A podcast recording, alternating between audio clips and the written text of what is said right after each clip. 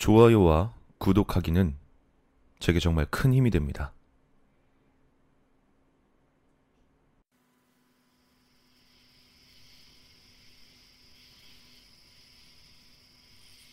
야, 자냐? 꾸벅꾸벅 졸던 나는 소스라치게 놀라며 대답했다. 이- 이병 김정훈 아닙니다. 야간 근무 중에 졸다니 내가 잠시 정신이 나갔던 모양이다. 죽었구나 싶은 그때 나를 불렀던 근무조장 이상병님이 평소와 같은 감정 없는 목소리로 말했다. 안 졸기는 이 새벽에 일어나서 근무 서고 있으면 당연히 졸리지. 정 피곤하면 잠깐 눈 좀 붙여. 딴 놈들한텐 비밀로 해줄 테니까. 이 등병들을 자신들의 노예나 장난감쯤으로 아는 다른 선임들과는 달리 이상병님은 언제나 후임들을 잘 챙겨주었다. 평소 무표정한 얼굴과 감정이 느껴지지 않는 목소리 때문에 오해를 많이 받지만 사실은 강인하고 따뜻한 사람이었다. 그런 좋은 선임이었지만 아무리 그래도 후임이 선임을 세워놓고 잘 수는 없는 노릇이었다.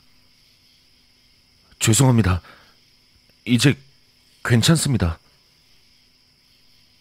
내 대답에 이상병은 아무 말 없이 고개를 돌리고 입을 다물었다. 침묵이 이어지자 당당하게 말한 것과는 다르게 다시 졸음이 몰려왔다. 감기는 눈을 억지로 치켜뜨며 잠을 쫓으려 애썼다.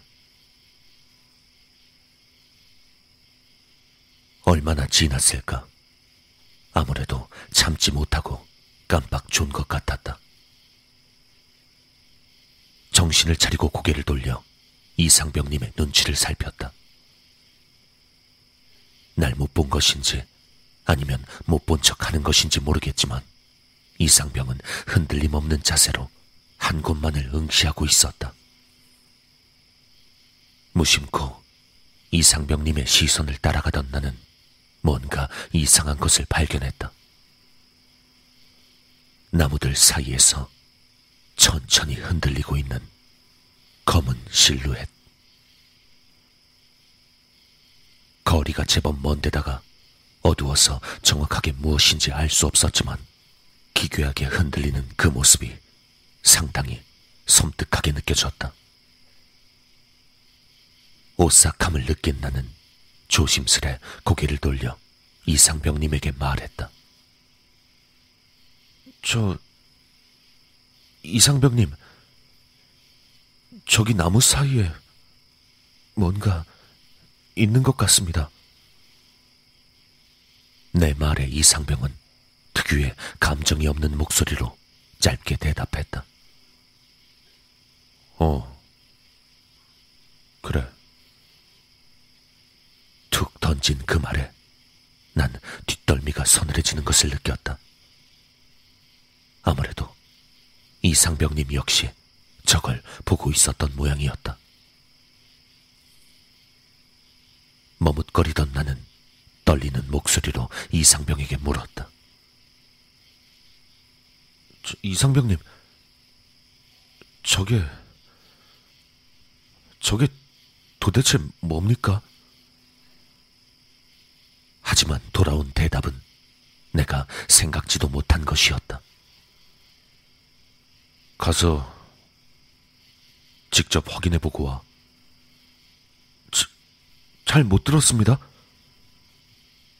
당황한 나에게 이상병은 다시 한번 또박또박 말했다. 네가 직접 가서 확인해 보라고. 너무나 단호한 그 말에 난 더 이상 무어라 말하지도 못하고 주저주저 조소를 벗어났다.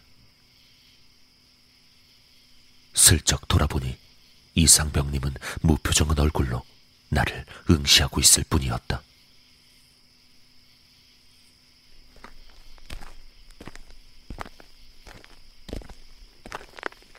내 가 가까이 가는 동안에도 그 실루엣은 여전히 흔들거리고 있었다. 아니, 왠지 내가 가까이 갈수록 조금씩 빠르게 흔들리는 것처럼 느껴졌다. 조용히 울려 퍼지는 내 발소리와 바람 소리가 더 스산한 분위기를 만들었고, 한 걸음, 한 걸음 움직일 때마다 공기가 차갑게 가라앉는 것 같았다. 입술이 말라갔고, 심장은 터질 듯이 뛰고 있었다.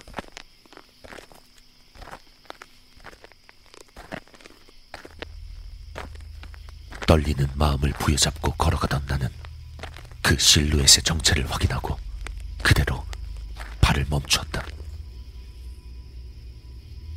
나무 사이에서 천천히 흔들리고 있는 그것. 그 정체는 사람도 짐승 따위도 아니었다. 그렇다고 귀신이나 괴물 역시 아니었다.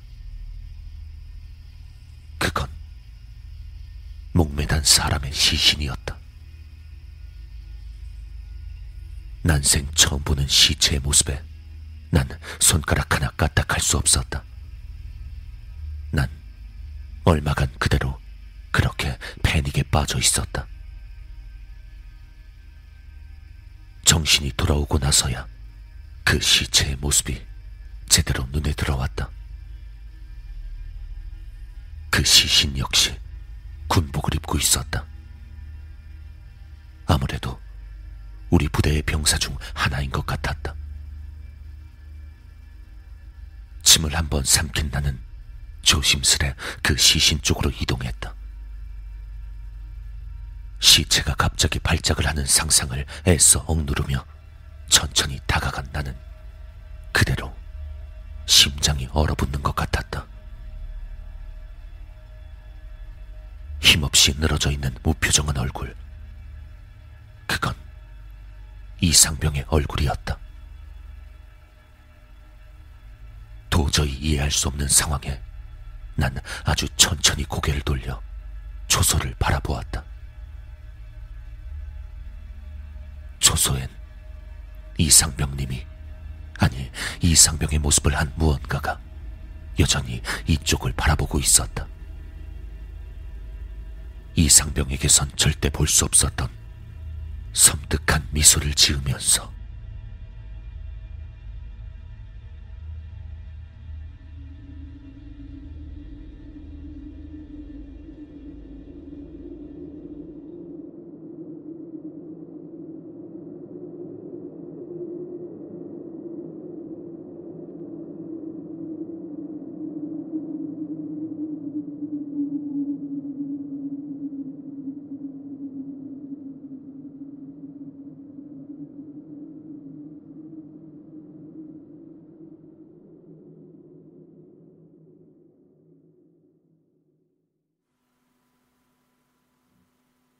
네가 직접 가서 확인해 보라고.